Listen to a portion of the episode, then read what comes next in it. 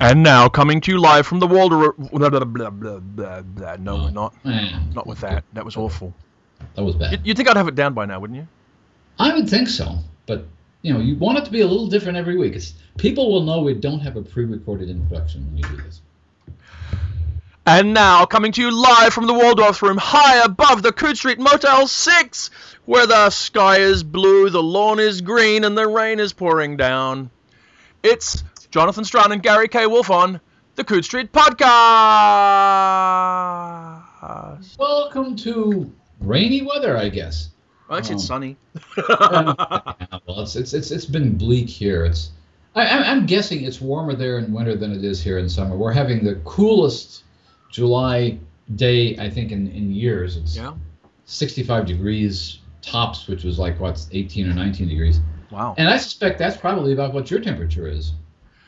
Yeah, I mean, I think today it's supposed to be 19 or 20 degrees centigrade with a few clouds. I mean, we've had some real rain the last few days, but um, just a little bit kind of, yeah, grey and overcast. We're going to go do some nice things once we're finished chatting here about all things science fictional, Mm-hmm. um, which should be fun. You know, the, the joys of, of um, doing family stuff. And I will. Ha- I, I did that last night. I was I was watching grandkids and uh, taking them to dinner and shopping and staying over and that sort of thing. So You it's always such a chore. It- well, it, it it's they're enjoyable. There there there are a lot of things that you can get mileage out of with 14 year old kids. I don't know if you Yeah. um, have gotten this news, if our listeners have gotten this news outside of the states, but it's sort of been annoyingly prominent in the states. A New York mayoral candidate Yeah. named Andrew Weiner. Oh, I've heard his name. Okay, yeah, of course. It's it, it's it's just it's something that Gore Vidal would have made up um, 30 years ago. Yeah. But basically, he was he was sending photographs of his genitals to women who didn't want to receive them, uh, and that came out, and it became such a scandal. He had to uh, he had to resign from the United States House of Representatives, and then a few years later, he went through therapy, and and he um, he decided to run for mayor of New York, and then a bunch of more photographs of his genitals sent to unwilling women came out, and and now he's he's not resigning from the way or race at all, but but he's he's a, he's an astonishingly comic figure. Now the point is when you're talking to like um, my grandsons are between eight and fourteen. Yeah. Uh, I have a granddaughter who's going to be fifteen. When you're talking about that age group, do you realize how much mileage you can get out of talking about a politician who takes pictures of his own genitals and his name is Wiener? I mean, they couldn't stop laughing. I'm sure they couldn't stop laughing as they came to respect their politi- you know, the politicians that represent them, as you no doubt intended, Gary.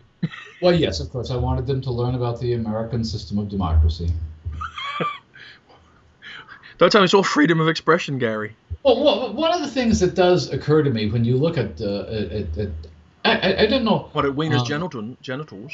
Well, I don't know. I, I know there are goofy politicians in in, in, in, in the UK and, and and eccentrics, and I'm sure there are in Australia Sure. as well. But there's there's a point at which when you go back and look at satirical books about about politicians, even if they were science fiction books or marginally science fiction books, uh, Sinclair Lewis novels or Gore Vidal novels, or even things like The Space Merchants, they didn't even come close. We are way crazier than they imagined. we would be. I believe that's I have- absolutely true. I think it's it's unfortunately true, but politics and science fiction is something we should talk about at some point because imagining future politics is a very it's, it's something that that British writers do much more conscientiously uh, than American writers in, in in general. I think. it's fascinating you should say that because I've just been reading about that stuff. Uh, As you know, Gary, you know, to, to allude to another news announcement, which we didn't, uh, my best science fiction and fantasy of the year has just changed homes. It's now coming out from Solaris Books. Yes. and I have been reading personally uh, for the um, for best science fiction and fantasy of the year, volume eight, and I've come across quite a bit of quite political science fiction from mostly from non-American writers. I confess. I've just been re- reading a book called, uh, well, a project called An Aura of Familiarity: Visions from the Coming Age of Networked Matter Oh. which is a set of six stories set in a world where all matter is but is interconnected and networked in some way. You know, so like mm-hmm. uh, bottles of water that talk to you and that you know that your chair talking to the table, talking to, to the all connected together. And you know the best of the stories that I've read that was in that uh, in there is a story called Water by Ramez Naam. Now Ramez Naam's a new I think American writer, but it looks the, the whole package overall looks British to me.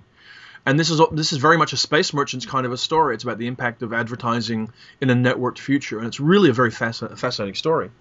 But the one that really came home to me was I just finished reading Zero to Tolerance, I think it's called Zero of Tolerance or Zero no Zero for Tolerance, which is the new novelette by Greg Egan.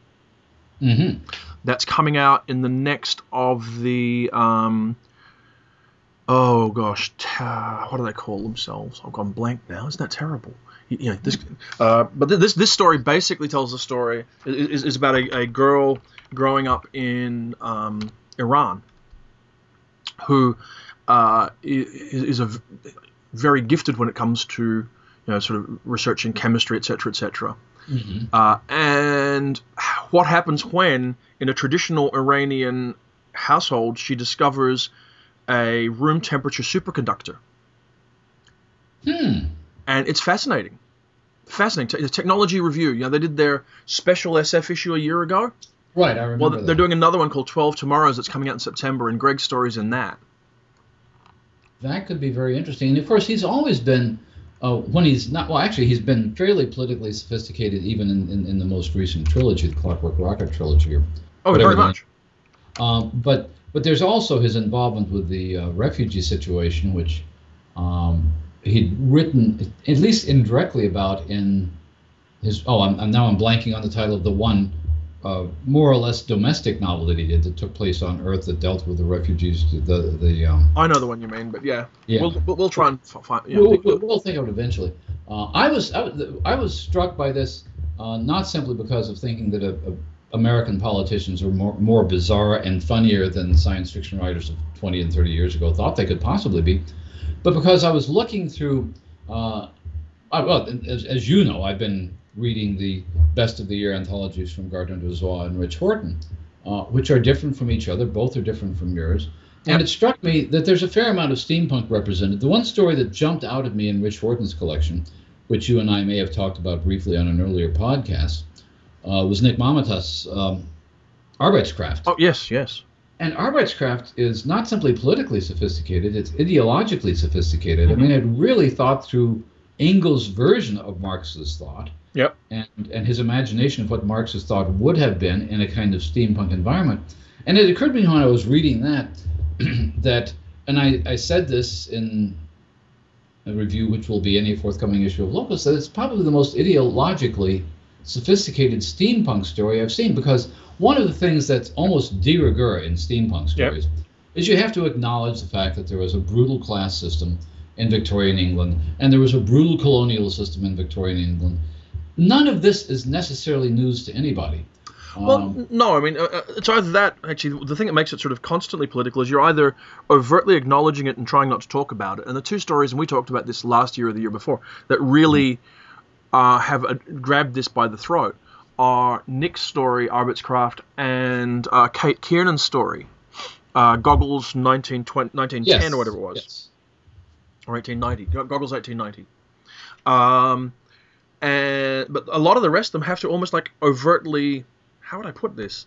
They almost have to overtly pretend that it's not there. You know, it's like I'm either you know deliberately not discussing the political the politics of this situation, or um, I'm grabbing it by the throat and talking about it.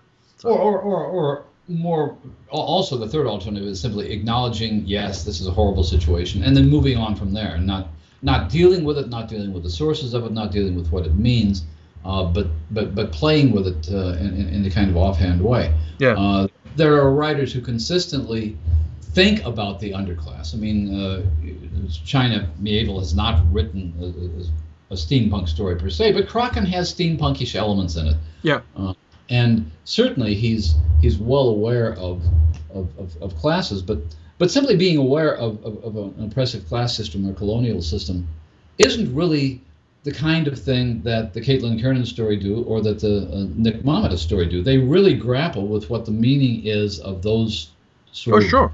political philosophies. Um, the other kind of political fi- science fiction, which you see these days a little bit, uh, I say a little bit, is that you see a lot of it from Cory Doctorow, but the young adult novels are Yeah. overtly political.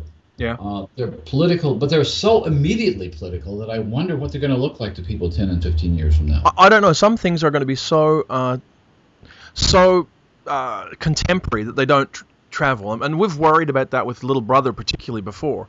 I mean, I remember reading Little Brother just when it was just before it came out, and it seemed like the most con- most contemporary, most challenging, most interesting story that Cory could possibly have written, and was certainly at that point I thought his most engaging complete novel. Um, however, much like another book in the recent history of science fiction that had a political element to it, Charlie Stross's Accelerando, Mm. it felt like it was going to date before your very eyes. Now that doesn't mean it will, but it felt like it was going to. I think it may go through a period of dating and and sort of re-emerging as uh, as, as as undated in a weird way. And the reason I mention that is because again, going back to something like the Space Merchants, some of the novels that came out in the early 50s, and the Space Merchants was one that seemed like it was so much about the rise of advertising agencies in the early 50s, the rise of consumerism, the influence of television. Uh, that and, and a lot of the stuff in it is dated. I mean, the, the the mega corporation that wants to take over the world is Nash Kelvinator. You know, Yeah. uh, the combination of a now defunct car company with a now defunct refrigerator company. Um, but when when we put it in that Library of America thing, the response that got was this this may have seemed dated by 1955, but by 2013 it's back in style again in Sure. Well, and certainly the- subjects are remarkably contemporary and timeless. I mean, as I say, with the, the Ramez Naam story, Water, which I'm shocked to find out was his first published story, even though he's got a couple of novels out, I think, from Angry Robot. Um, and he's a technologist, I think. Yeah, the way this story discusses how advertising will impinge upon us in the future, how it will be a class system. You know what I mean? Like, you think right now, if you buy a Kindle, right, you've got a choice. You buy one with ads, one without. Uh, the one without, with, without ads is cheaper. Well, imagine you have neural implants which allow you to be smarter, faster, process the world better, and all that kind of thing. But they're quite expensive. And one of the ways of reducing the costs for them is to accept a certain level of advertising in your day to day world. which makes it sounds almost inevitable actually. Yeah, and then when you get well, when you get down to things, well, then you push it forward as as Naam does, and actually in, implies in the story that you know if you have enough money, you can get a high enough level implant that when you send out your uh, advertising, you can advertise on a personal level as well as on a business level, so you can begin to start targeting your appeal specifically at someone you're attracted to, so that they will be attracted to you. hmm It's a really intriguing story, um, and a, I mean a really good set of stories. And do you know where you can find out about it, Gary? Plug, plug. where can we find out about this Well, Jonathan? Gary, uh, as part of the Coode Street Podcast School of Media, t- media, you know, sort of stuff, we have we now have a Pinterest board, Gary, and I've pinned information about this to our Pinterest board. which itself is one of those things that i don't know if anybody would have thought of as recently as 10 years ago as a science Not at all, not at all. But you know, there, there, actually, the other guy who's doing a lot of political science fiction actually is Tim Maughan, who's another up and coming uh, British science fiction writer. He's had a handful of stories out. He was in uh, Arc last year. He had a very well sto- received story a year or two ago called Paintwork, that, and he had a self-published ebook of short stories. And he has a story out this year called Flight Path Estate, which is um, it's from a book called, if I remember correctly, Let's All Go to the Science Fiction Disco, Volume 1 of Adventure Rocket Ship. And whilst Let's All Go to the Science Fiction Disco is not something that immediately grabs my attention as something I want to read, Mhm. uh, just as a, as a personal thing of interest, uh, there's a handful of really, really strong stories in it. And this one, for me, really stood out. Um, basically, a whole sort of taking on the whole kind of Occupy Anonymous kind of thing, and the whole and, and U, the issue of U.S. drone strikes, and putting it into a science fiction uh, context. So it's really interesting, really good stuff. There's, there's actually and- Mhm. Go ahead there- there's a whole batch of very interesting semi near future political science fiction coming out right now from people like this. Well, we should mention also that uh, again, and I'm not meaning to um, overlook my own country, but but in, in England at least, we've had consistently uh, writers like Ian MacLeod. Sure. Um, certainly Iain Banks. Uh, yes. But Ian MacLeod's near future science fiction has been very sophisticated in terms of dealing with relationships between England, Ireland, and Scotland, and that sort of thing.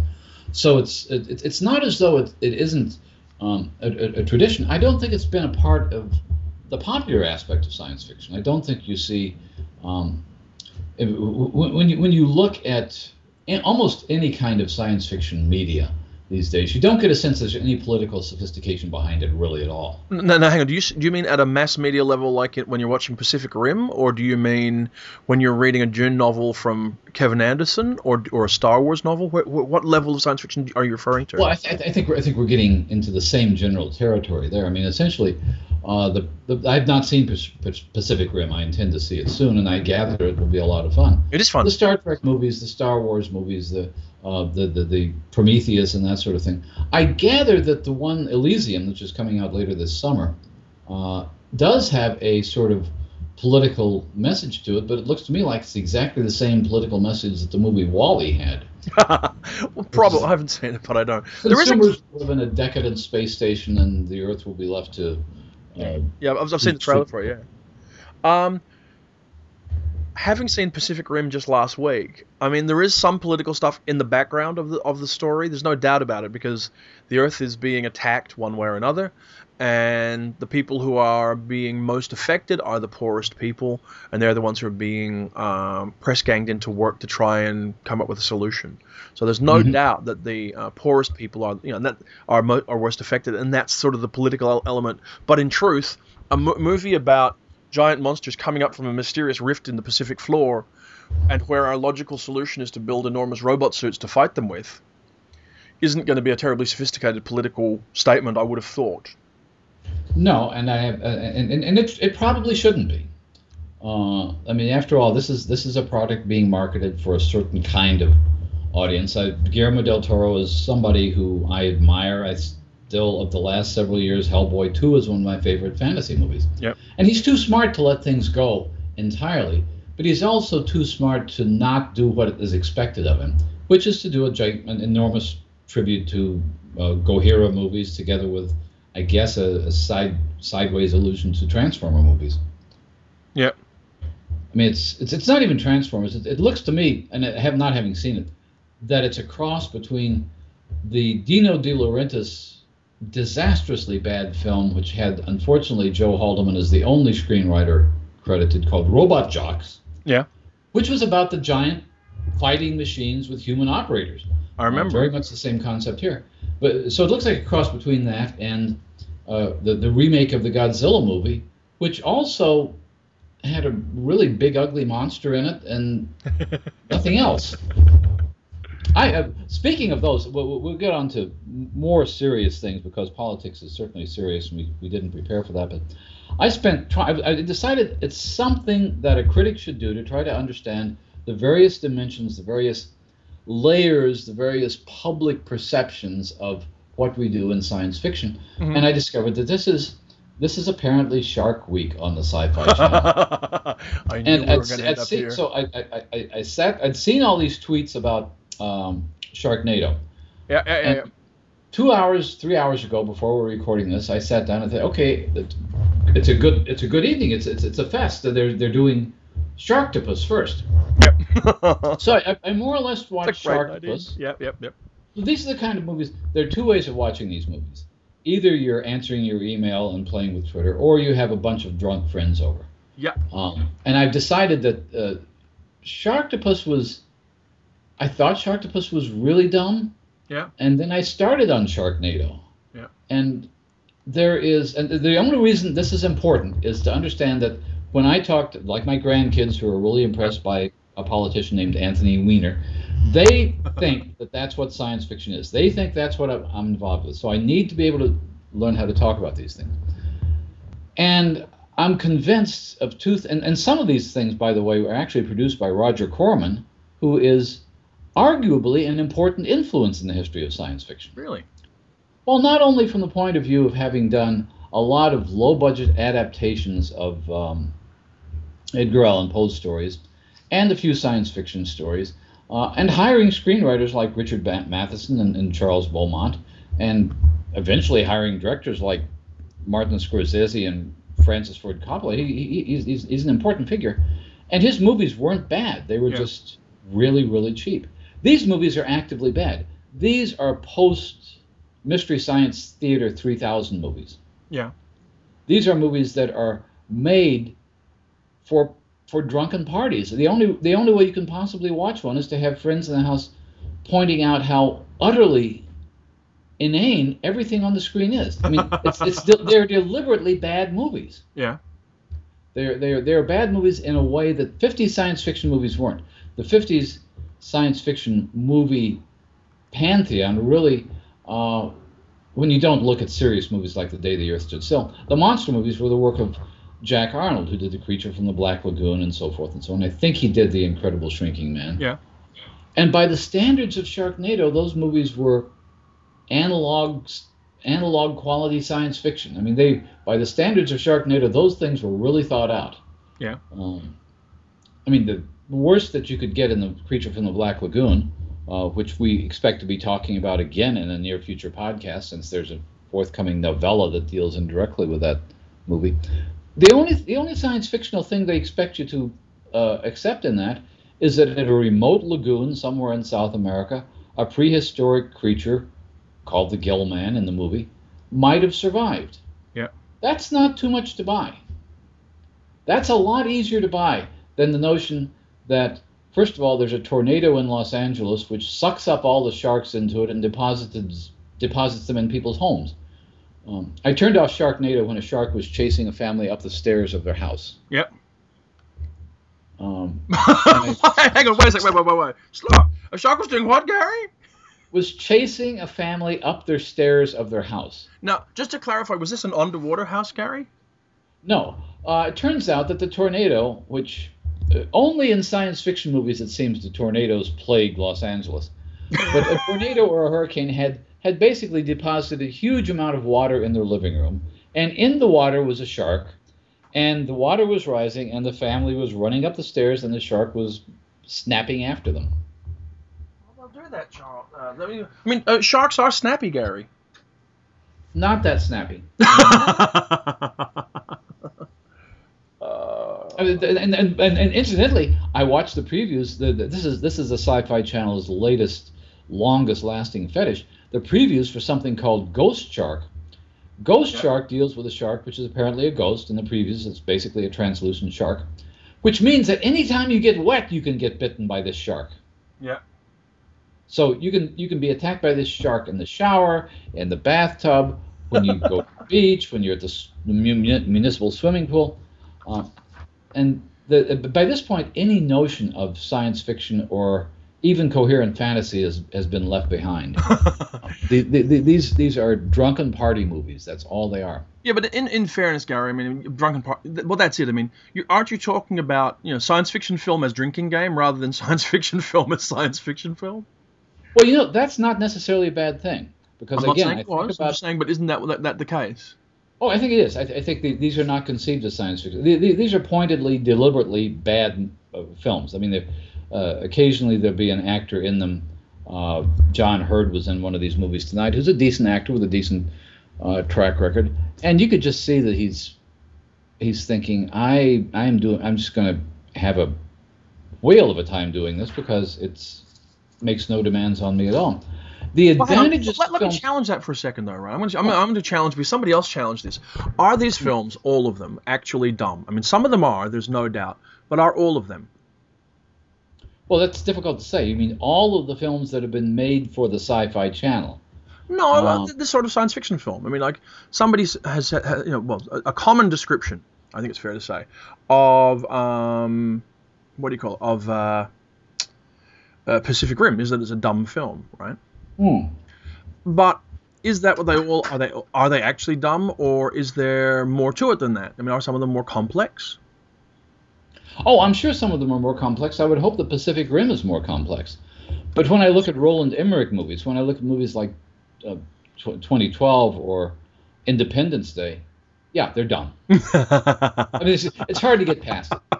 It's really hard to get past the fact that it's I forget who it is. It's not it's, it's Will Smith or somebody else who somehow manages to defeat these massive alien spacecraft which have dis- destroyed every city on Earth with his Apple laptop because he can send a computer worm into its system. It's just it's it's it's some screenwriter thinking worm computer worm is exactly the same as kind of a worm that you would send up, you know. In, in okay, I'm it's sold. Just, it's it's but but here's the advantage to that for people.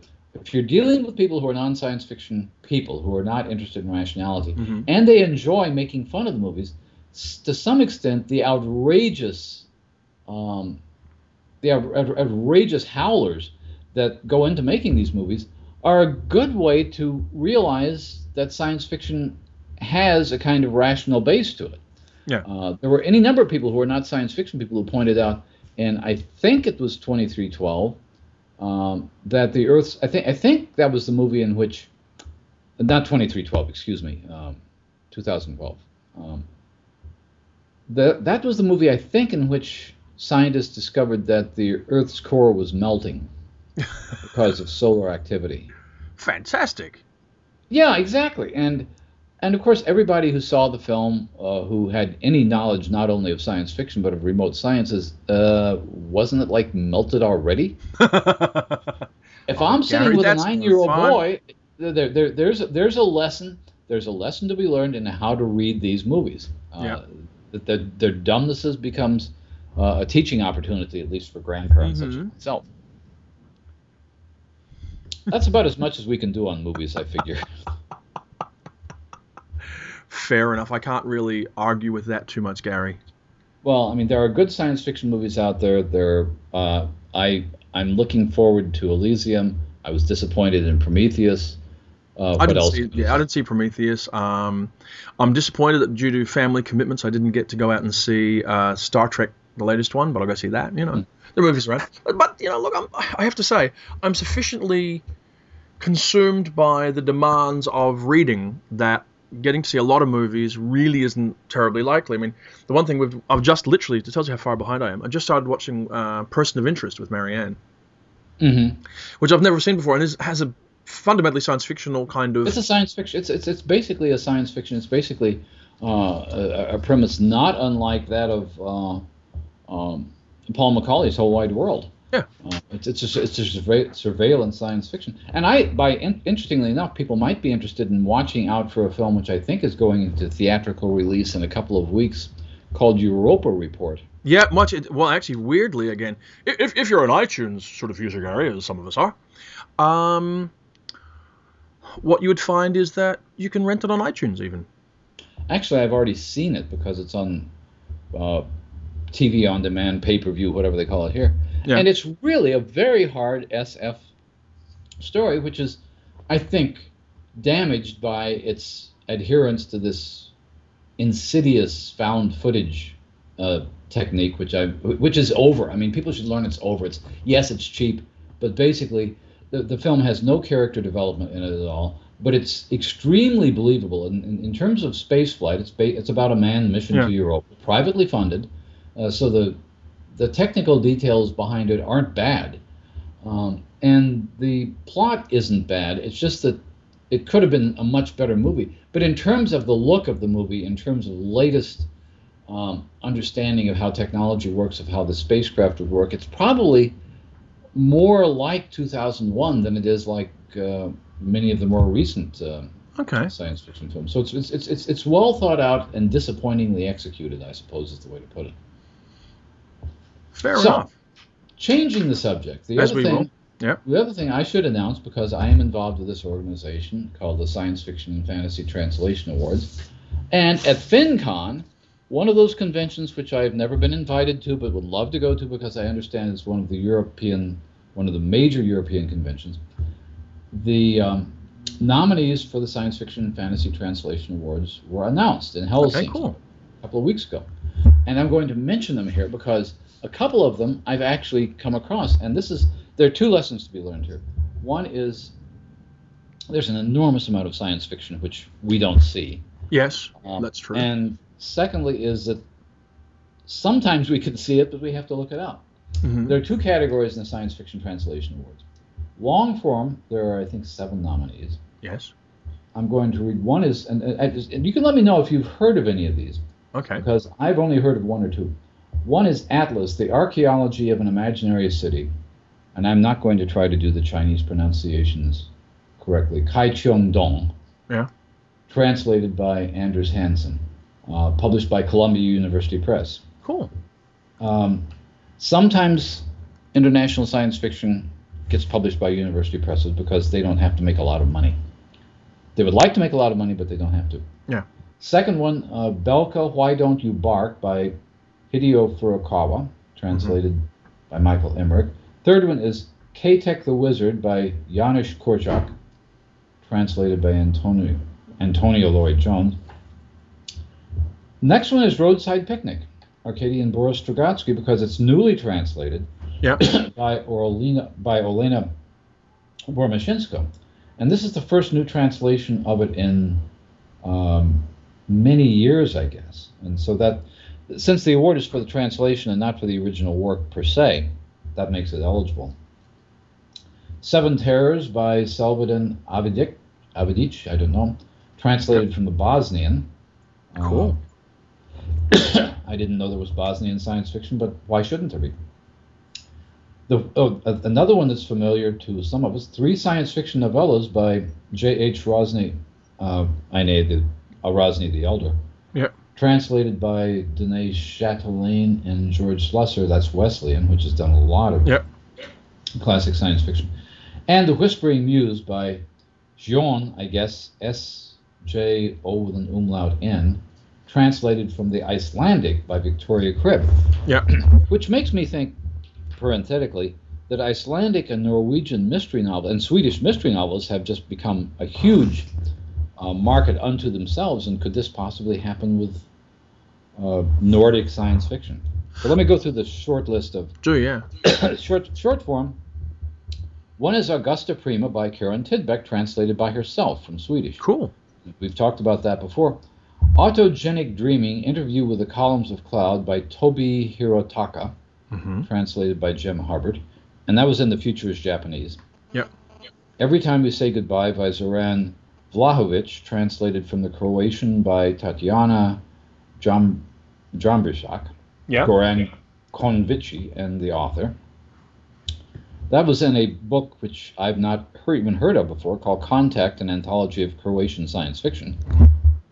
And The Flower of Shazui by Chen Kufan, Kufan, I don't know how to pronounce that either. Yeah. Translated from the Chinese by Ken Liu. A Hundred Ghosts Parade, Parade Tonight by Zia, I'm not going to try this either, Zia Yep. Xia, I guess, Ziji, whatever translated from the Chinese again by Ken Liu. Yep. That one was in Clarkesworld and was also in Rich Horton's Best of the Year. Yep. And a single year by uh, Csilla Kleinheincz, translated from the Hungarian by the author in the Apex World of um, Book of World SX, uh, SF, edited by Lavie Tidhar. So there's, it seems to me that there's a lot more activity going on than there was a few years ago, and I don't know if the Science Fiction Translation Awards is, is probably too young an organization to take credit for that. But do you get the sense that we're seeing more, well, Bosnian, Japanese, Chinese, Croatian? I think there's no doubt we're seeing more um, non-European science, or sorry, not non-Western science fiction. non-Anglo, yeah. Yeah. Now, I'm not saying for a second that it didn't always exist, but I'm saying we're seeing it more, and it's partly because of it, you know, the efforts of people like Ken Liu. It's partly, but frankly, for the uh, efforts of things like the World SF blog and everything that Lavie Tidhar did, trying to bring more attention to it. There's been a series of anthologies all this kind of thing. So there's certainly a, greater effort going, you know, deliberately happening out there to try and make us more familiar with um, science fiction. You know, that's coming up from from non-standard, non-Anglo kind of places. You know, uh, so, so that means that's interesting to me. But I mean, I'm not sure the, the why, but I couldn't tell you that it's just because, um, if for any particular reason. Um, I, I, I don't know. Well, and, and we've talked before about how the problems of getting a book translated are Mhm. uh, almost insurmountable. But I've, in, in addition to these awards being announced, I've noticed that um, you know, later this fall, uh, Tor is putting a reasonable amount of um, marketing effort behind uh, Wolfgang Jeschke novel called the Cusanus Game, Mm-hmm. uh, translated, and it's it's and he certainly has been a major um, uh, German science fiction writer for a long time. Yeah. But um, almost unknown um, outside of some of his nonfiction work in the states. Wesleyan has just retranslated, or has translated, excuse me, for the first time, the the last Jules Verne novel to be translated into English, which is actually not a science fiction novel as far as I can tell, Mm-hmm. called Travel Scholarships of all things. It's a pirate story Oh wow. and it looks like a lot of fun. So I think that there's an awareness uh, that's beginning to emerge. First of all, that not all um, non-English language science fiction is an imitation of English language science fiction. I think one of the problems, uh, if, if you go back 20 or 30 or 40 years, Damon Knight was, was Yeah. a, promoter of French science fiction.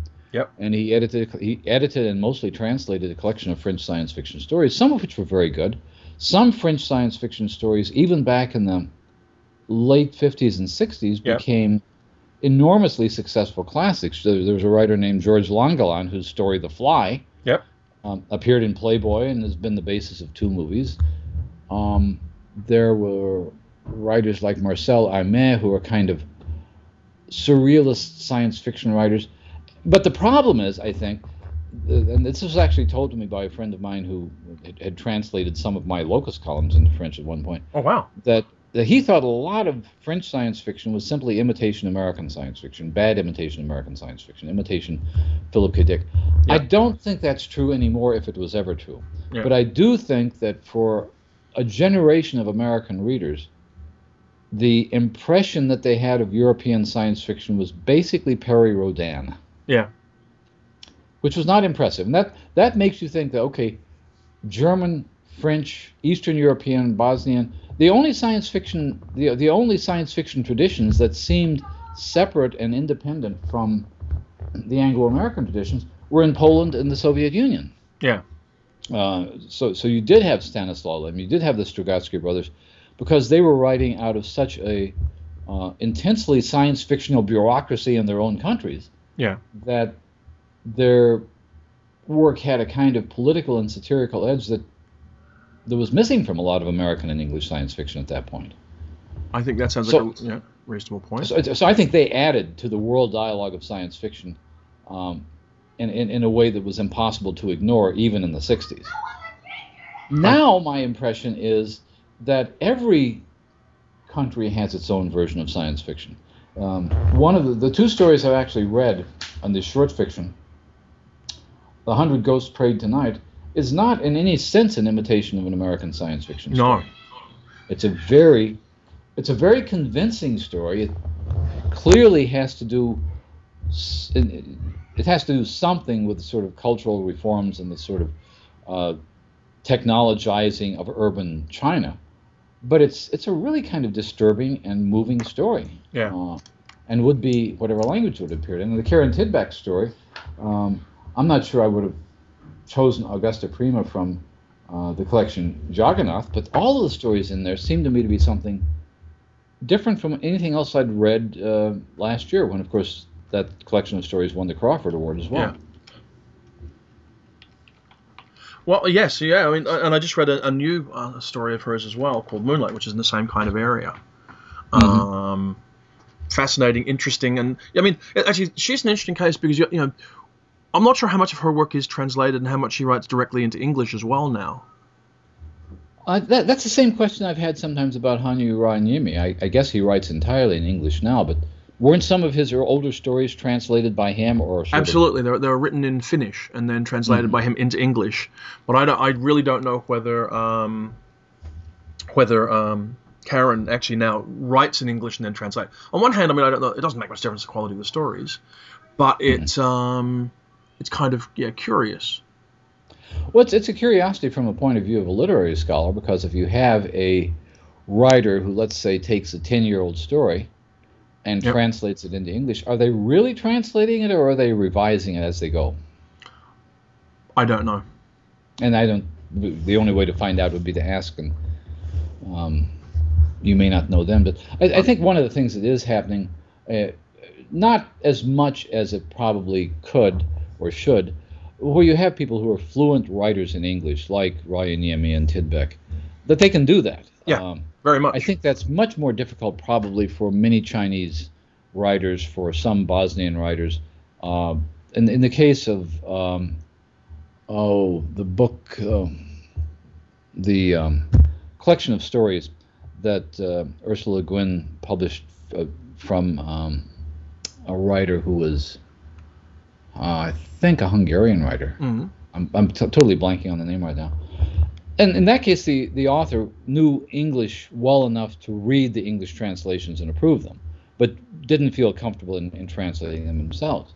Um, there were a lot of writers historically, including some of the more influential people, more or less in our field, like like Jorge Luis Borges, who chose not to translate most of their own works, but they wrote and spoke English perfectly, so that I would have think, I would have thought it would be utterly terrifying to be a translator of Borges, since he could read your English as well as he could read his original Spanish. and was probably not afraid to use his powers for evil.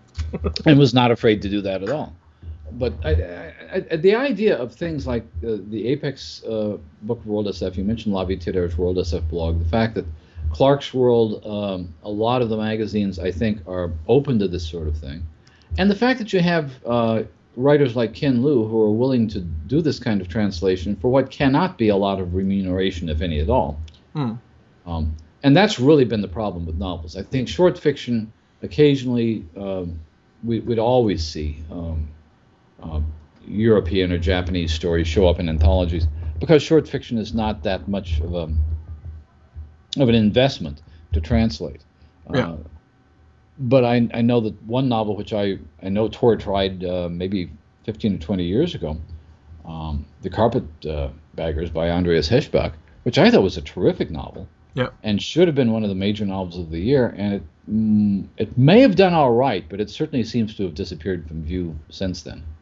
And Eschbach was like like uh, Jeschke, one of the major uh, German science fiction writers uh, yep. in, in a country which has a substantial and, as far as I can tell, um, sophisticated science fiction readership. Perry yep. Rhodan notwithstanding. Yep, I think that's true. So I don't know what this means, except that people should pay attention to these things. And I think, I think one of the problems is that occasionally you can become kind of a brand name, and in the in, in the sense Karin Tidbeck has already become that. There was yeah. enough impact from that that people will watch for her stories.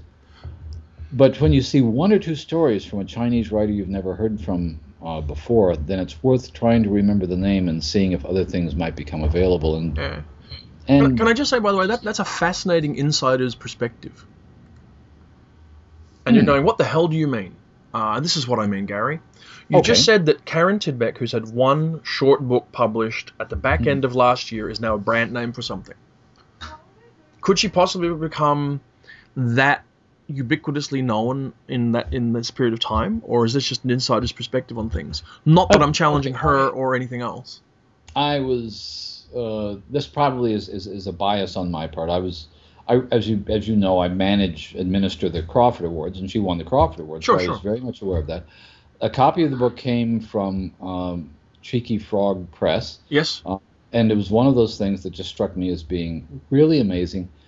Uh, and it got a lot of attention, and she's gotten a lot of attention, and, and she's kind of entered the dialogue. And as you mentioned, her short fiction is appearing now.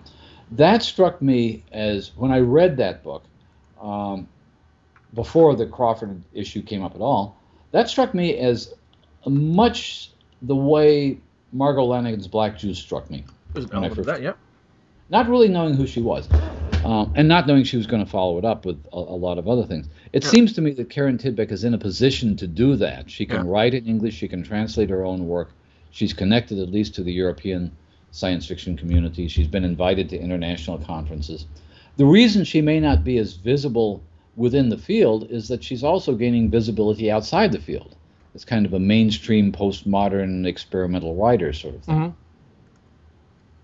But yeah, that might be an insider's perspective. You're absolutely right. Well, just because I'm, what I'm intimately aware of is, I mean, the little sign off, uh, you know, care of our friend uh, Jonathan McCalmont about us being the mullahs of Coode Street is meant ironically and funnily and all that kind of thing.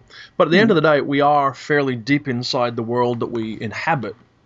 You know, we are science fiction insiders, uh, and sometimes I, I do question our own judgment on these things. Where I sit there and go, well, wait a second, you know, is so and so really all that to the rest of the world? because we're looking out from the very middle of everything and kind of going, well, Karin Tidbeck is this terrific new writer who's come along through Cheeky Frog. Everyone's talking about her, up for major awards, absolutely terrific, talented, stands in for all of her, her you know, her, her, domestic science fiction and fantasy and everything else in our mm. in our eyes. But is that true of, you know, someone else? I mean, I'm going to bet that if you went into your average bookstore, it doesn't have a Karin Tidbeck book in it. I'm sure it doesn't, and I'm sure it does not have an M. Rickert book in it, and it probably sure. doesn't have yeah. a Margo Lanagan book in it. Now that's not a, a flaw, but it's just a, a perspective thing. No, I, I think you're right. I, I, as you mentioned that, I found myself asking, when and how did we become SF insiders, and did we plan on it, or did, did we get a card in the mail saying you can come to well, come I mean, this is kind of interesting, and, and it, it, speaks to something else, and it's directly relevant, so I'll stick with it. Um, I had this conversation with a friend, the, you know, the other day. But if if someone else wanted to do a best science fiction and fantasy of the year, who could you get to do it? Mm-hmm. And the response was, it's very hard to find anybody. Not because there aren't people that are uh, willing, but because it's a particular skill, a particular yeah. worldview, right?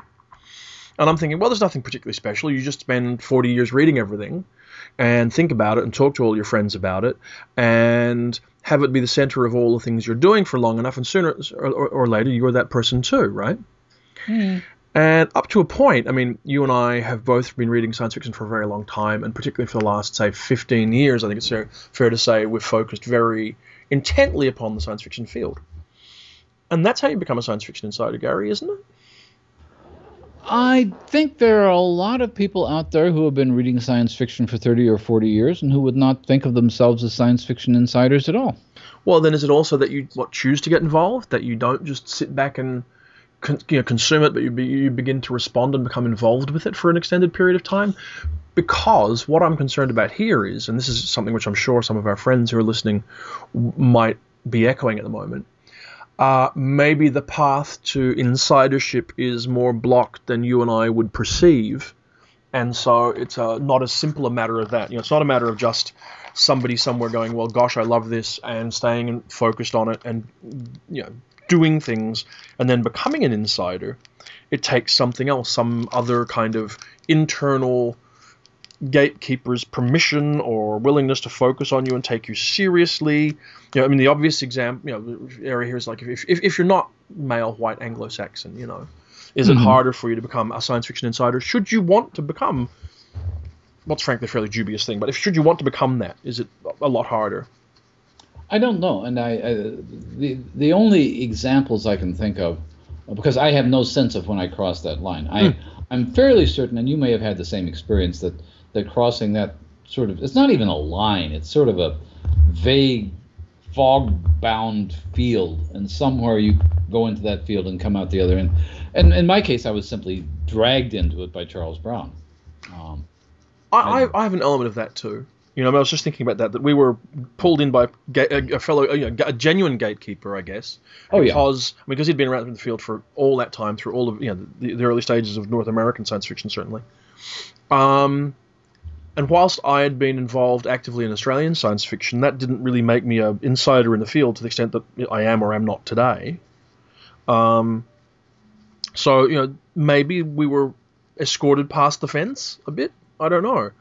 Um, and is that different from what happens to anybody else? I mean, if you look at somebody, I mean, I, I don't know who I would choose. I mean, to, to, to identify as a quote unquote science fiction insider, I don't know how much of it is coming to think that you're not as much as anything because I mean, what I've noticed is if you're active in some way, then people respond to you in that context. You know, like if you, you know, we've got some sort of like work kind of reason to, to be involved.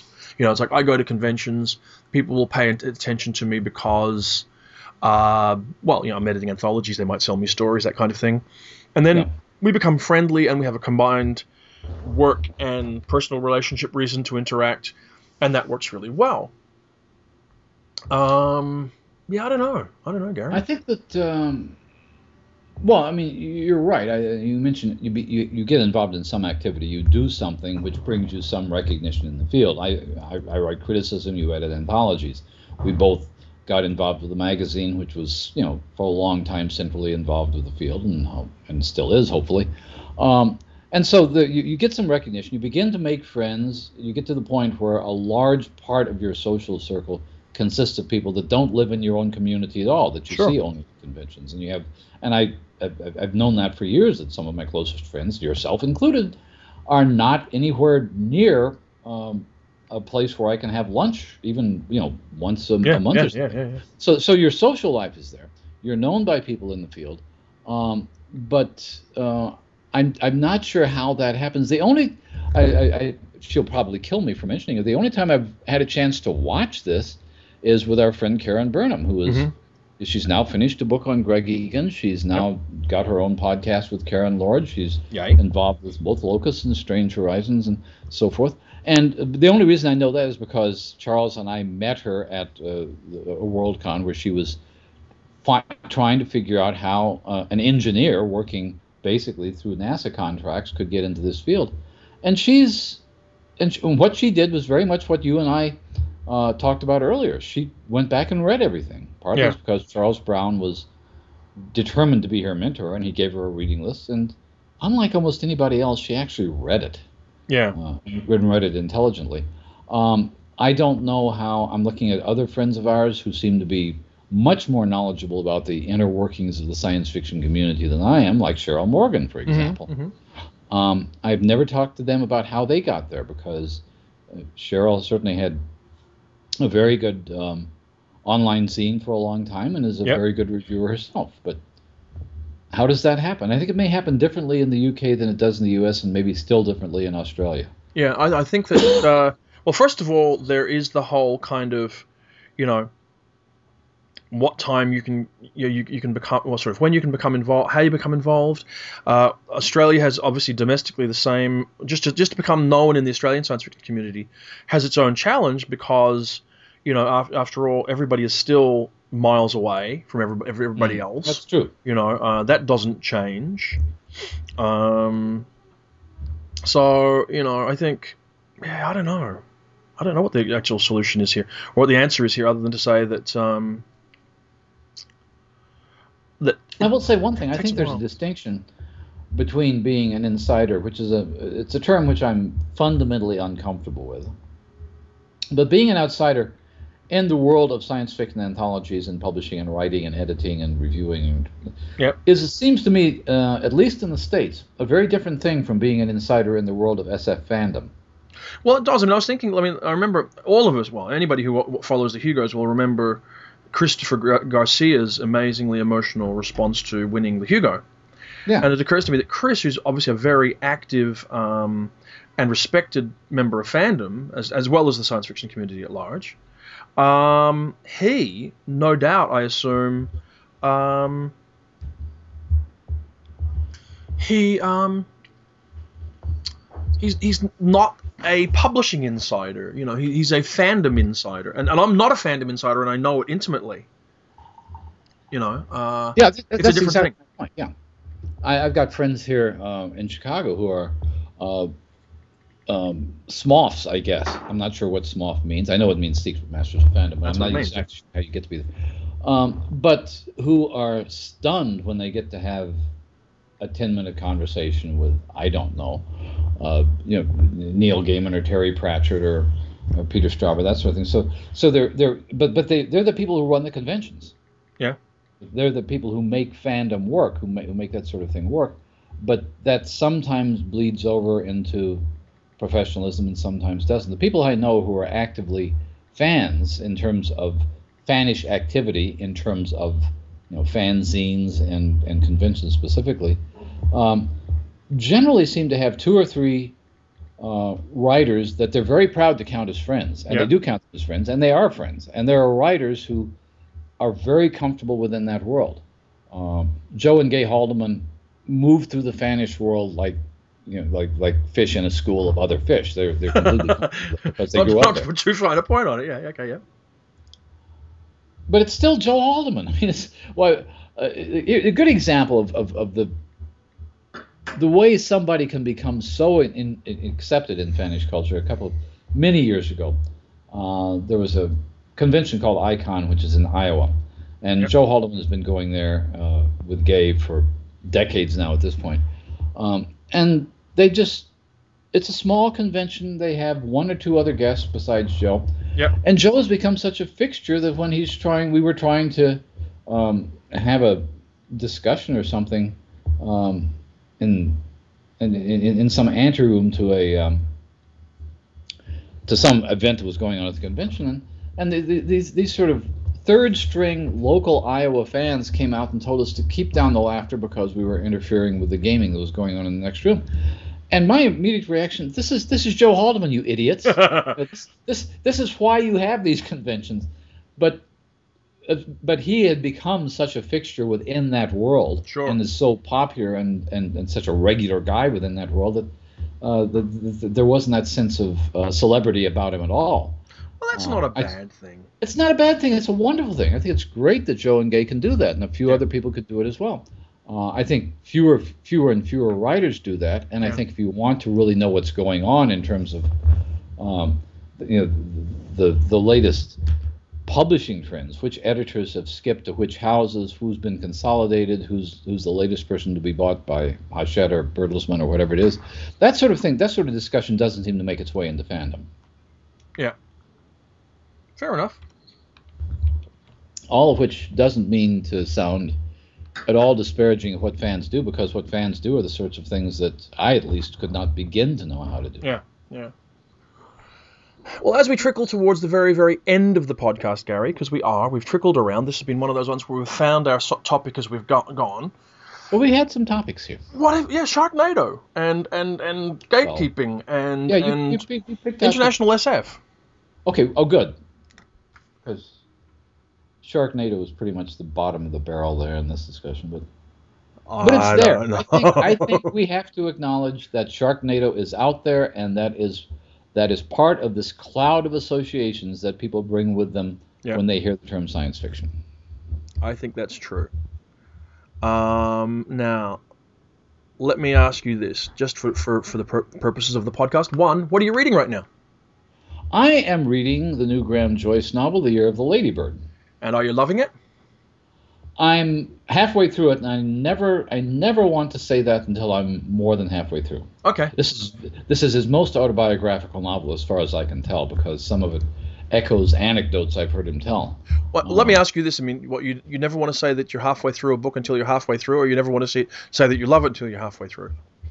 Oh, I'm it's it's, it's Sorry. I, I don't want to because sometimes, and especially Graham Joyce can do this. He can sometimes do something in the second half of a book that will make it completely different from what you thought you were reading. I'm finding it very ingratiating. I could not wait. This is my. I, I assume this is a high recommendation. I could not wait to turn Sharknado off. I could have sat through. I could have sat through all of Sharknado, but I wanted to get back to Year of the Ladybird because I knew that I was going to get more pleasure, page by page, minute by minute, out of that Graham Joyce novel than I was going to get from the entire Shark Festival on the Sci-Fi Channel this week. Fair so enough. yes, I'm, I'm, I'm liking it quite a bit. It's, it's, it's the fantastic element in it so far has yet to erupt. It's there. I can see okay. it coming. Okay.